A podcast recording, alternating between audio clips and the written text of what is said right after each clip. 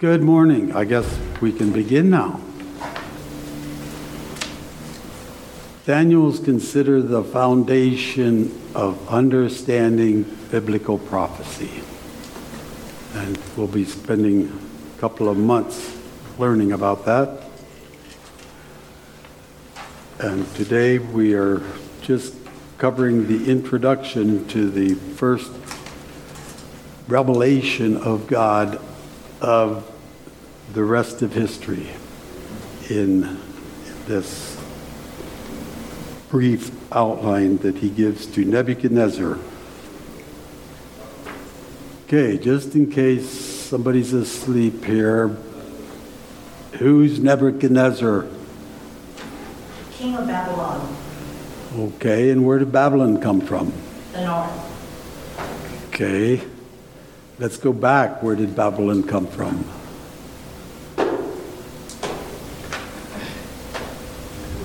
Okay, let's start at the beginning. I'm really good on liking beginnings. I like to start things. I have good ideas and start projects that may not, may or may not ever get finished, but um, when God starts something, He finishes it. And when He has a start, He has a plan completely in mind already. So, to understand the Bible, we really would be wise to understand His picture, especially for us in this day and age. It's really, to me, it's essential to understand the, basic outline of the whole Bible when we're trying to figure out what I'm doing here and what I need to be doing and knowing and doing. Um, so it's essential to me that we understand how God has related to man in the past. How did it start? When did God first speak to man? in the Garden of Eden. Okay. So the first thing God did was created the universe and then he created man. At the end of his creation week, he created man and he created man a complete adult, functioning, speaking, understanding person. Right? He didn't evolve. There's no, no, no intelligence whatsoever in, in talking about evolution because it just can't happen. When I was in school, and I only went to lower grades, um, it was very, I don't know why, it was something to do with after the war, and there was people had time to do stuff and were trying to do stuff, but all over the world there was a lot of effort put into trying to create life. Uh, they were using radiation, they were trying any kind of chemical process they could think of, and there was a whole lot of activity both in Russia and certainly in the U.S. trying to create that. And after a while, apparently they got tired because you don't hear much about people trying to do that anymore. In fact, I haven't heard of, seen an article on it for decades. Because it's scientifically impossible. There's so much complexity in a living organism that you can't just have one part. It's like an engine. You, you can't just have a piston or a crankshaft and have an engine. You got to have all the parts. They all have to work together. They all have to be in time. You have to have all the inputs from the outside, and you have to have all the means of getting rid of the, the leftovers. And that's just how living organisms are, too.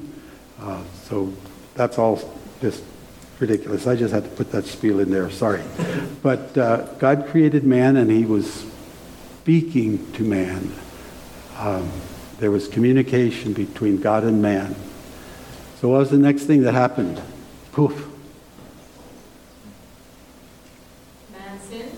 Yes, man sinned. And of course, we don't know how long Adam and Eve walked in holiness with God, but in the narrative that God gave us, it happened pretty quickly. And, and so, what did God do after the fall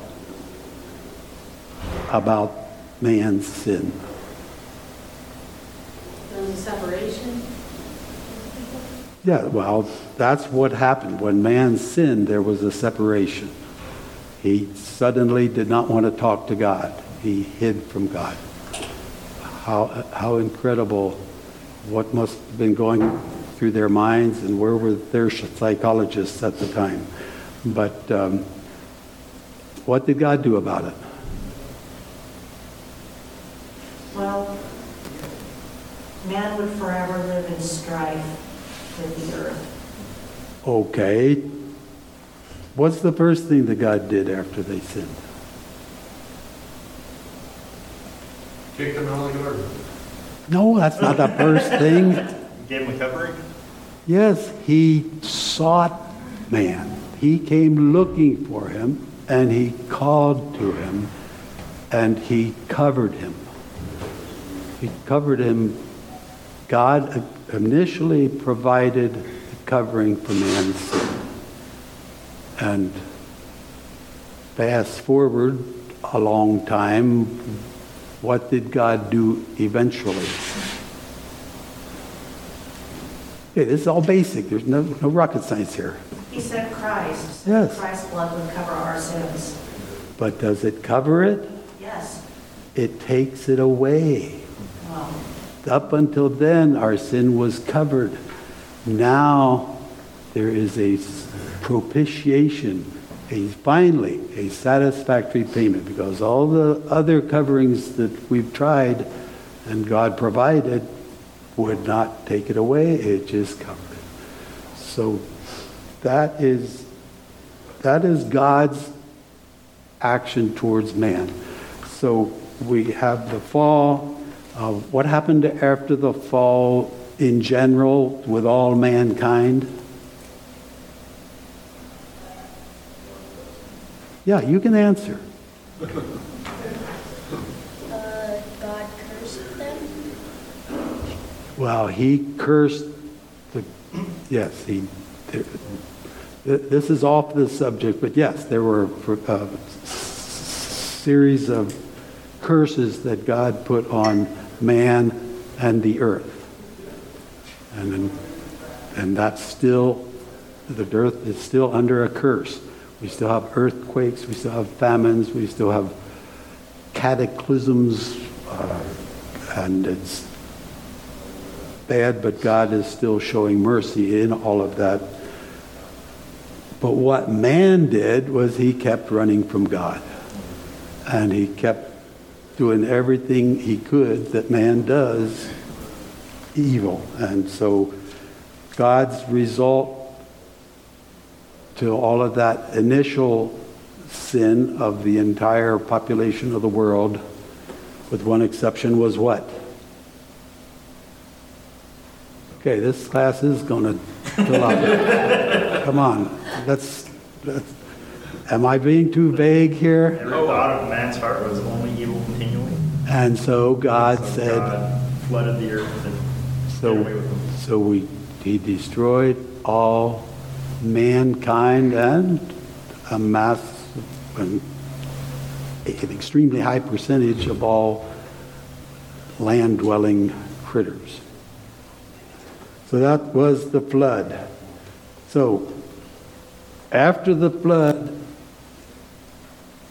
there were eight people that came through the flood, and, and they should have been good teachers and good examples, and man should have been straightened out after that. And what happened? Tower of Babel. The Tower of Babel, yes. And there we get to Babylon. That was God, a man's ultimate, biggest concerted effort against God. And so, what was the God's answer to that? Scatter. scattered him. Very interesting that language separates people. There's only one human race, but there's lots of groups, and those groups are based on language. And so that's a very profound thing, and it didn't come from me. So, again, man was against God, and then what was God's next move as far as trying to relate to people and get them humbly to relate to Him? Called Abraham. Abraham. And God just called him out of the wilderness of rebellious man and gave him some promises. And so, with that, we had the patriarchs, and God was directly dealing with people again, man to man. Abraham, he talked to him. Isaac, he spoke with him. Jacob, he spoke to him, gave him promises, and, and then he put them in an incubator. He sent the whole family to Egypt where they were protected and nourished, and they multiplied and became the nation of Israel. The nation of, it's nice they didn't, nice God changed his name. We wouldn't want to call them Jacobites. That's too hard to say. Anyway, um, that's what he, what he did. So after that 400 years of incubation, we have the nation of Israel.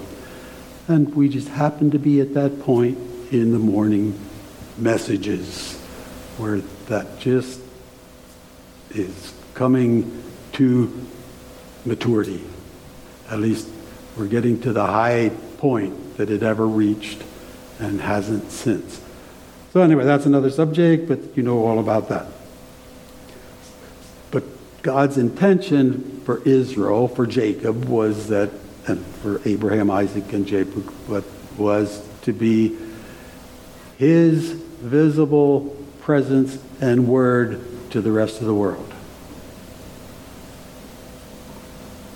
And it's just very interesting now when we're in Daniel that that ultimate rebellion against God of the whole world of humans happened at Babel. And now here we are in Daniel with an, Is- an Israelite in the highest point of the then Babylonian Empire, right up there. So that's, that's just really fascinating to me. Um, and it also happened at kind of at the end of God's uh, judgment, or the beginning of, of the, the front end of God's judgment on the nation of Israel, where they no longer were a nation in their own land with their own, well, with God leading them, for one thing, but even without their own king. So we see now that God is talking to the nations of the world, the rebellious nations of the world, through the king of Babylon via Daniel. So that's that's our setup here, and he is the real wise man. So, could I get a volunteer since we're I've been doing all the talking? Let somebody read. Uh, let's just read one through four. Go, go, good. You're the fastest hand in the group here. In the second year of the reign of Nebuchadnezzar, Nebuchadnezzar had dreams. His spirit was troubled and his sleep left him. And the king commanded that the magicians, the enchanters, and the sorcerers, and the Chaldeans be summoned to tell the king of his dreams. So they came in and stood before the king. And The king said to them, I had a dream, and my spirit was troubled to know the dream. Then the Chaldeans said to the king in Aramaic, O king, live forever. Tell your servants the dream, and we will show you the interpretation. So you notice that he had dreams. This was a recurring or a developmental series of dreams, and it got his attention, and he was figured this was really important and he needed to know. So, who are these people he called?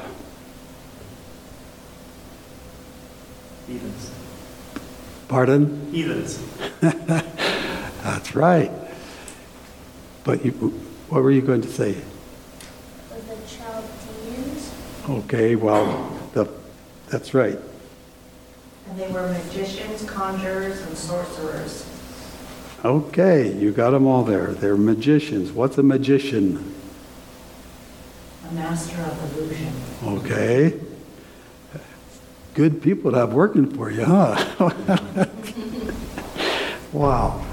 Sometimes, sometimes people make foolish decisions right up front. Um, what's a conjurer? Makes things appear. okay, or pretends to. And then we have sorcerers. What are they?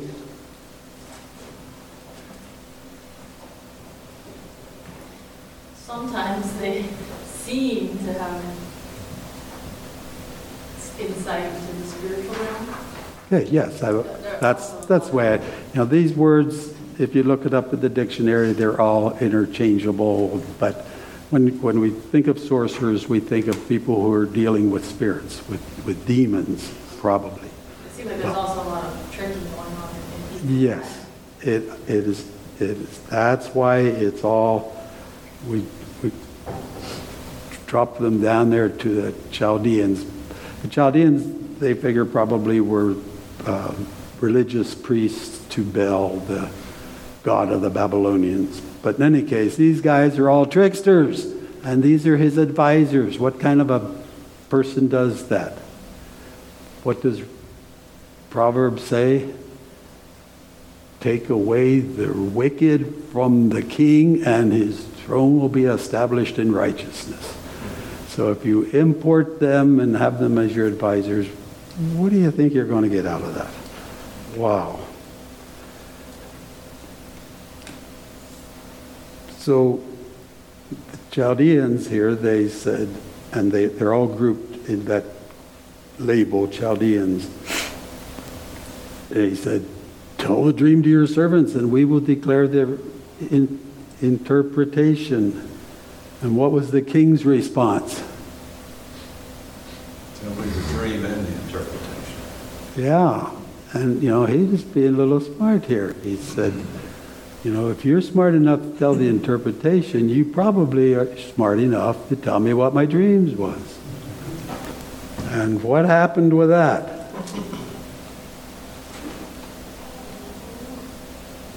Made him look stupid. It kind of revealed their true colors, didn't it? And what was their conclusion?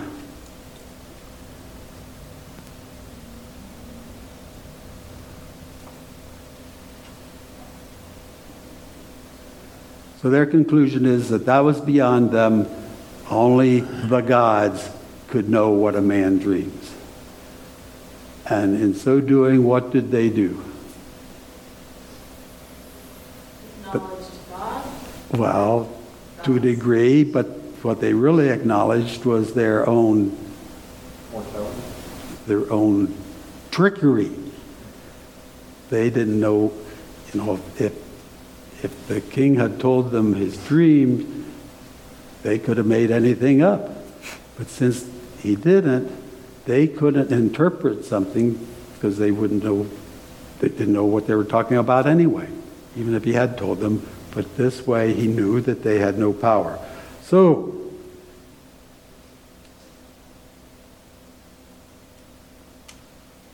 what was his response?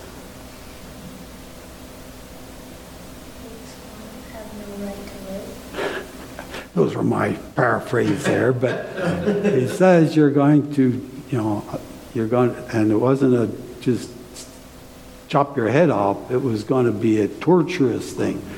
You, if you get caught um, tricking the king, trying to deceive the king, he's probably not going to take that um, calmly, and so he didn't. So he decides to clean house and get rid of all these fake guys.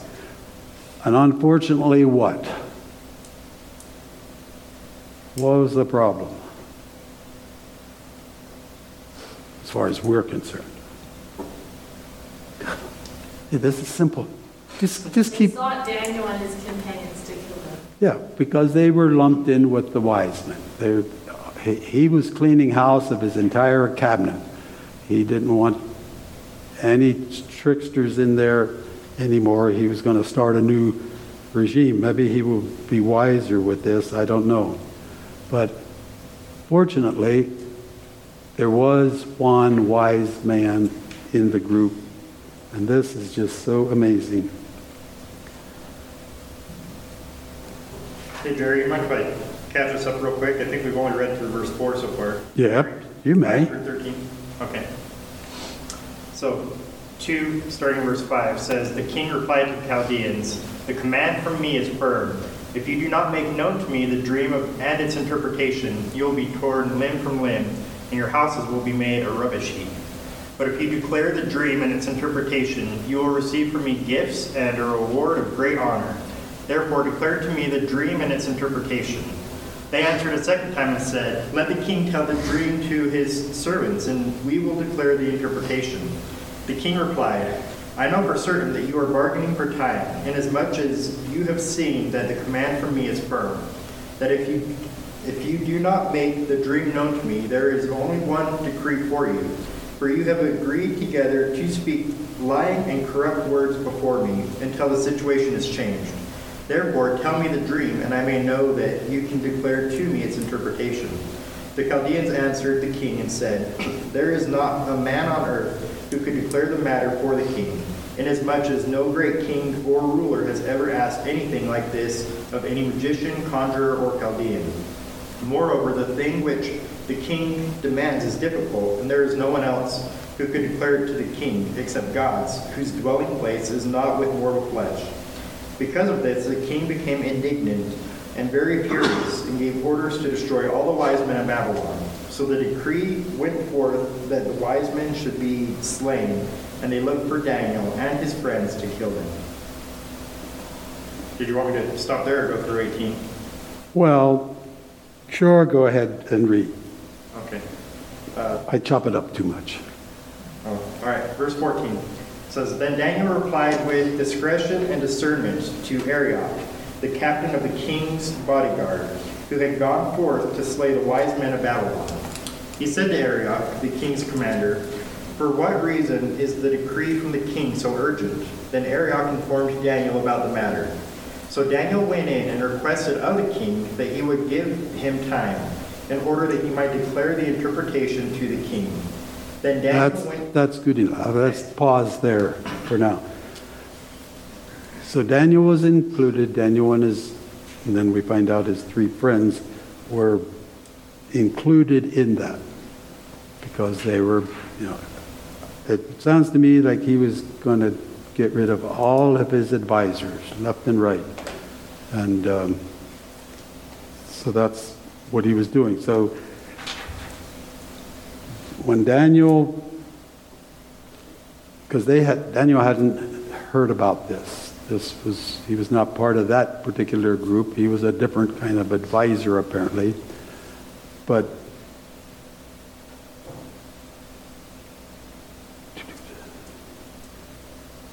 so Daniel had a response, right?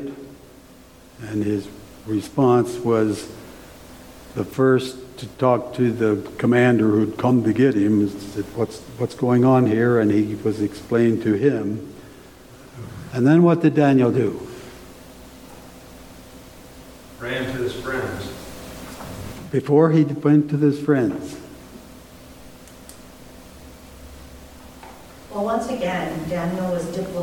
he used, it says discretion hmm. and discernment. And he did the same thing when it came to the diet Yes, regarding the king. So he was wise in that moment, and he said to the commander of the army, give me some time and let me go to my God. okay, well, there's one more step in here. What did he do after he talked to the commander and found out what the, what the deal was? Then what did he do? He went to the king. This is the king who had just given him his execution orders. This was the king who had just been fed up with guys asking for more time. And Daniel went to the king and asked him for more time. Isn't that amazing? This guy had character, he was wise, and apparently he was fearless. I mean, it, my way of looking at it, I, he'd be the last person I'd want to talk to because he was, he was ready to kill some, everybody. But Daniel went to the king. So what does that tell us? That he had great faith that his God would provide what the king was looking for in order that he and his men might survive.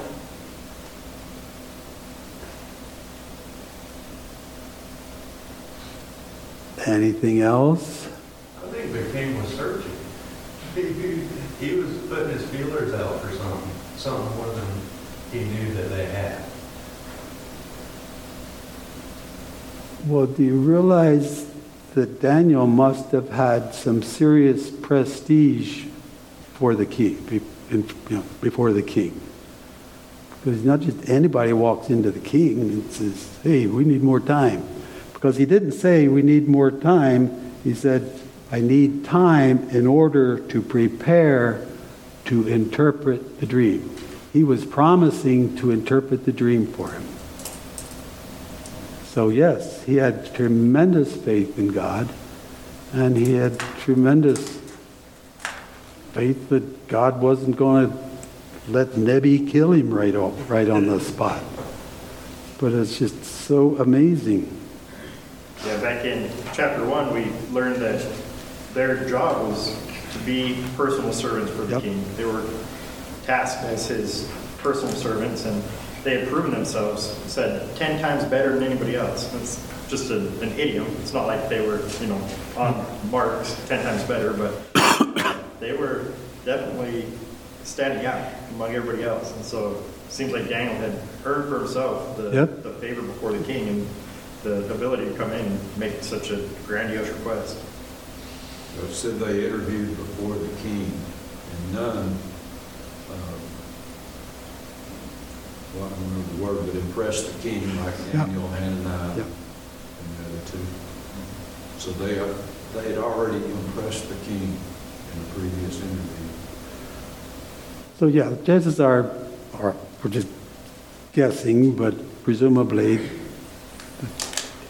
uh, they, the king remembered them, knew them, maybe had regular dealings with them, because this is probably quite a few years later. Because Nebuchadnezzar wasn't the ultimate king at the time when he deported Daniel and his and all the other people from from Jerusalem. That he was um, he was just working for his father at that time, and this says this is in his second year of reign. So his father had died, or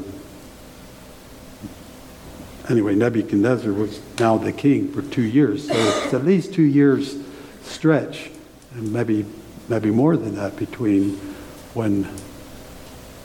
Oh well, wait a minute. I, think his dad died right before he became king. He became king Yes. um, in between March and June of 605. And then September of 605, he came down and besieged Jerusalem for the first time. That's yes. So, yeah. But Daniel and his friends were in training for three years. So that was at the end of the three years. So it could have been a recent event. We don't, I don't think we know exactly what year this event is happening. But it's two years after Nebuchadnezzar became king, and that's when he deported But in any case, Daniel was a very strong man. And he was a strong believer in God, even though most of us would feel really bummed about being overthrown and kidnapped and deported and being a prisoner of the king and being his servant. But Daniel didn't let any of his circumstances mess with his brain and his faith in God. Truly, truly. So he, so yes, so would someone like to read? Uh, we already read through that, so we're close to the end here. I stopped in 16. You'd stop 16. You want to just finish 17 now? And 18? Anybody? First, okay. Then Daniel went to his house and made the decision known to Hananiah, Mishael, and Azariah, his companions, that they might seek mercies from the God of heaven concerning these secrets, so that Daniel and his companions might not perish with the rest of the wise men of Babylon. Then the secret was revealed to Daniel in a night vision. So Daniel blessed the God of heaven. Daniel answered and said, Blessed be the name of God forever and ever, for wisdom and might are his. And he changes the times and the season. He removes kings and raises up kings. He gives wisdom to the wise and knowledge to those who have understanding. He reveals deep secret things. He knows what is in the darkness, and light dwells with him. I thank you and praise you, O God of my fathers. You have given me wisdom and might. You have now made known to me what we have asked of you. For you have made known to us the king's demand. More? No, that's, that's the end. That's, that's all we're covering today. So they prayed. I really like this, just one verse. Then the mystery was revealed to Daniel in a night vision. That's, that's the summary right there. So we'll have to wait till next week to find out what was revealed. But the God of heaven answered. And what was Daniel's response to that? Praise and acknowledgement of God's sovereign power. A really good thing, and that's what we will spend the rest of our time on. Um, what Daniel said in his prayer. So, what's the first thing he said about God? Let his name be blessed forever. So, is that something we can relate to and accept and put into our faith book? Absolutely. Is there going to be an end to God's reign? So we can, and we plan to praise Him forever. And we should have already started that. What else did he say about God? To whom belong wisdom, might,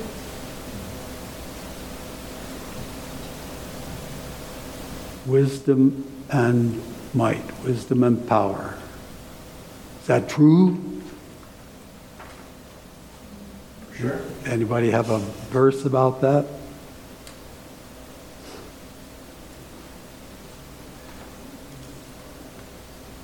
Ephesians 6:10, talking about putting on the full armor of God, says that we're to do so in the strength of his mighty power. Well, in Ephesians 3 at the end, he was able to do exceedingly abundantly above all we can ask or even think. Yes, we do like his power and certainly his wisdom, and that's, I think, a little harder for us to understand because the way the way we see our lives go and the way we watch the history of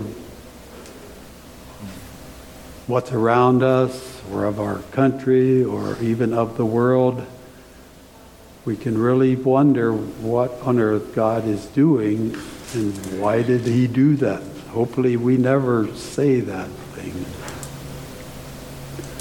We have no right to say, why are you doing that to God? What else did he include in his prayer? Yes? Um, removes and, uh, makes kings or something like That's right. He, he changes times and epochs. He's in charge of history.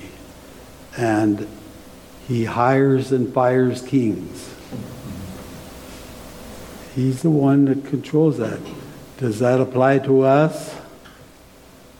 Sure does. So you see, this is an election year, right? Are we going to lose our cool this spring and summer and fall? And, Some people might, hopefully we don't. well, yeah.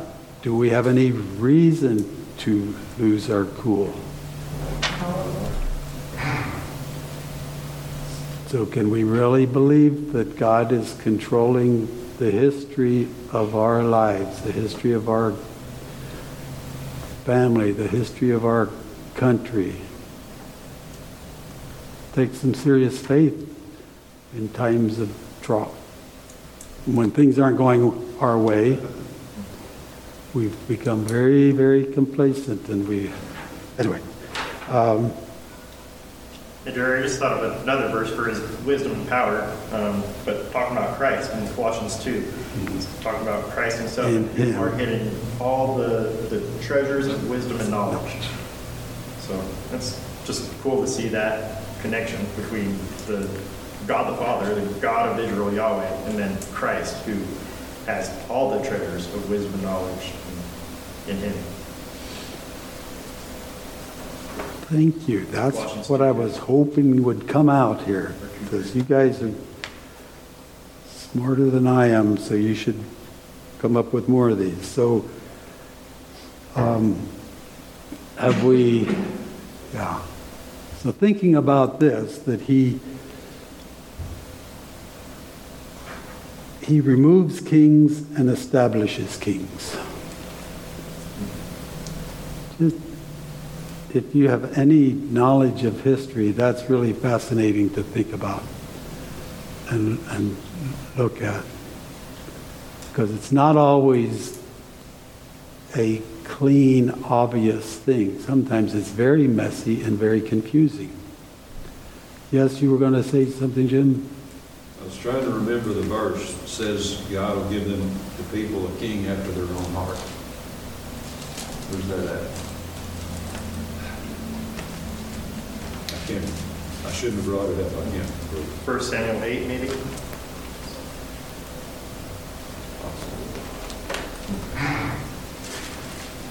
Yeah, remember Nebuchadnezzar himself, when he went in, it's after Daniel, but the last king of uh, Judah that he takes out, Zedekiah, he plucks out his eyes and he kills his kid. Well, he kills his kids right in front of him first, Yeah. and then he plucks out his eyes, and then he takes him away captive. And I mean, that's some next level wickedness right there. Yep. And then you think about all the other subsequent evil, wicked kings, um, Antiochus Epiphanes and uh, Hitler and Mao and all these even modern kings. They're very evil and wicked, and yet they're established by God and they're locked down by God. So it's not always clean. No, we, just in our, I should say, my own history, my own little life here, so many things have happened. Uh, It's, it's really astonishing. You, you could spend the rest of your life just thinking about that and scratching your head, and, and yet we can see in some cases how, how that was God's hand. Um, yeah, there's so many questions. And we, some of us, uh, remembered what it was like to have a Cold War and being afraid of Russian nuclear missiles being shot at us, and then to see the Iron Curtain fall, and we thought, some of us were tempted to think that, wow, this is really, really great. I, I know a pastor in Alaska who was the first guy to fly into Russia after the wall came down from, from Alaska. And uh, that, was, that was an amazing story. And to this day, he's sending missionaries or training missionaries, Russian missionaries in Russia. He lived in Russia himself for many years. And uh, he's training pilots to go in there to fly around and be evangelists just like we do in Alaska. And some of the amazing things that happened in there, and then to see what is going on in Russia now, you know, it's it's not like uh, changing kings fixes anything thoroughly, as long as we live in this fallen world.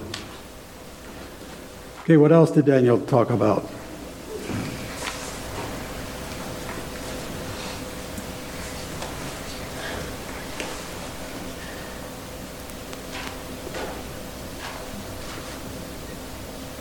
He give. He gives wisdom and he reveals the profound and hidden things. How about that? So he's behind all of our scientific discoveries. He is letting people and even showing them at times these things. You know, most of our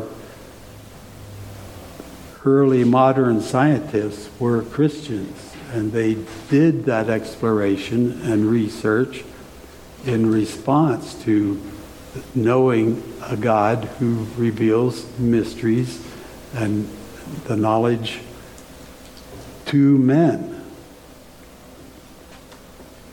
Truly amazing. He also reveals the deep unknown. Wow. Sometimes that happens.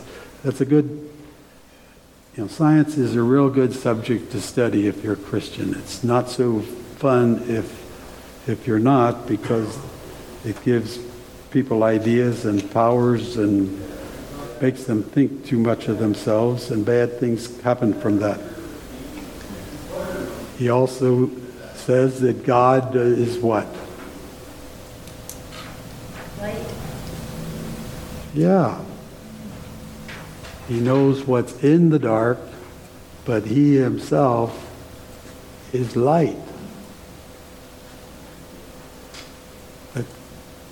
Kind of makes you think hard to that if God is light, how can there be any dark?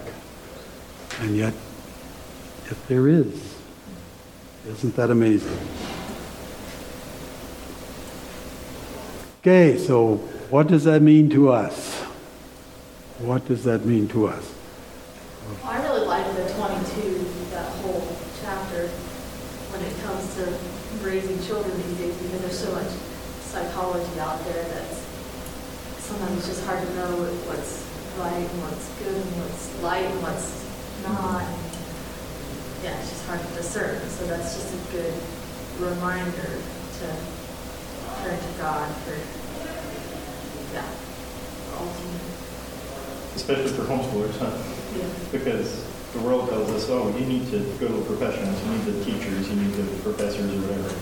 And I know that Britt has had moments where she's like, oh, I just feel inadequate, I don't have it. But in, if we're in Christ, we have God's word and God's knowledge, and light is in Him, and knowledge is in Him. And we have a lot more of the world has to offer. Yes, and if you've had any experience with with the world's wisdom and knowledge, especially in child raising, it, it is just the craziest thing because I'm watching that happen right now, and the it just goes from bad to worse. As long as you keep, it's like Nebi and his counselors, as long as you keep people around that don't have any idea what they're talking about, whose job is to trick people and to fool them and to just make print a lot of hot air and practice a lot of hot air, you can just see it going from bad to worse. It heals nothing. It just aggravates the thing. It's like, well, anyway, that's, that's anybody, what I was going to also ask then, um, what, knowing what we know, what we've learned here this morning, what Daniel has told us and shown us, I just was wondering if you could remember things that God said would happen because we're, we're, we're, we're just at the door here of finding what God's going to tell Nebuchadnezzar about coming world history for him. And so we, we have a little benefit of looking back. We have a great big benefit of looking back what God has said. What what are some of the things that come to your mind that God said would happen and has happened? After Daniel and before us. No, from Genesis 1 1 to us. Wars and rumors of wars. Pardon? Wars and rumors of wars. Okay. He will never, never leave us or forsake us. Okay, what's the reference for that? Well, you can say Matthew 28 at the end says that he's with us to the end of the age. Um, Pardon? Hebrews Hebrew- 5 and 6, I think. Okay, there you go. Um, some other explicit statements of God in the Bible that, that we have seen come to pass. Israel becoming a nation, is that what you, with Well, where did he, where did, he- where did he just first say that? when Matthew, well, I think he was alluding to that in Matthew twenty, I was just reading it the other day. Find it, 24, Back in Genesis 12. uh,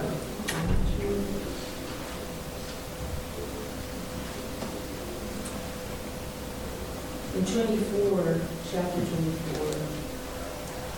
I'm trying to remember verses one. But I know it's talking about the, uh, it hasn't happened yet, well. All right. Well, yeah, there's, there's still those, and that's what we're be getting into in this book of Daniel to, you know, as a foundation. But his first comment, the first statement that God made was to Abraham in Genesis 12, that I will make you a great nation. And, and that happened. We have history recorded of that. But also, he said that in Abraham, all people will be blessed. And here we stand blessed because of what God did to Abraham. Any other statements that God said? And yeah.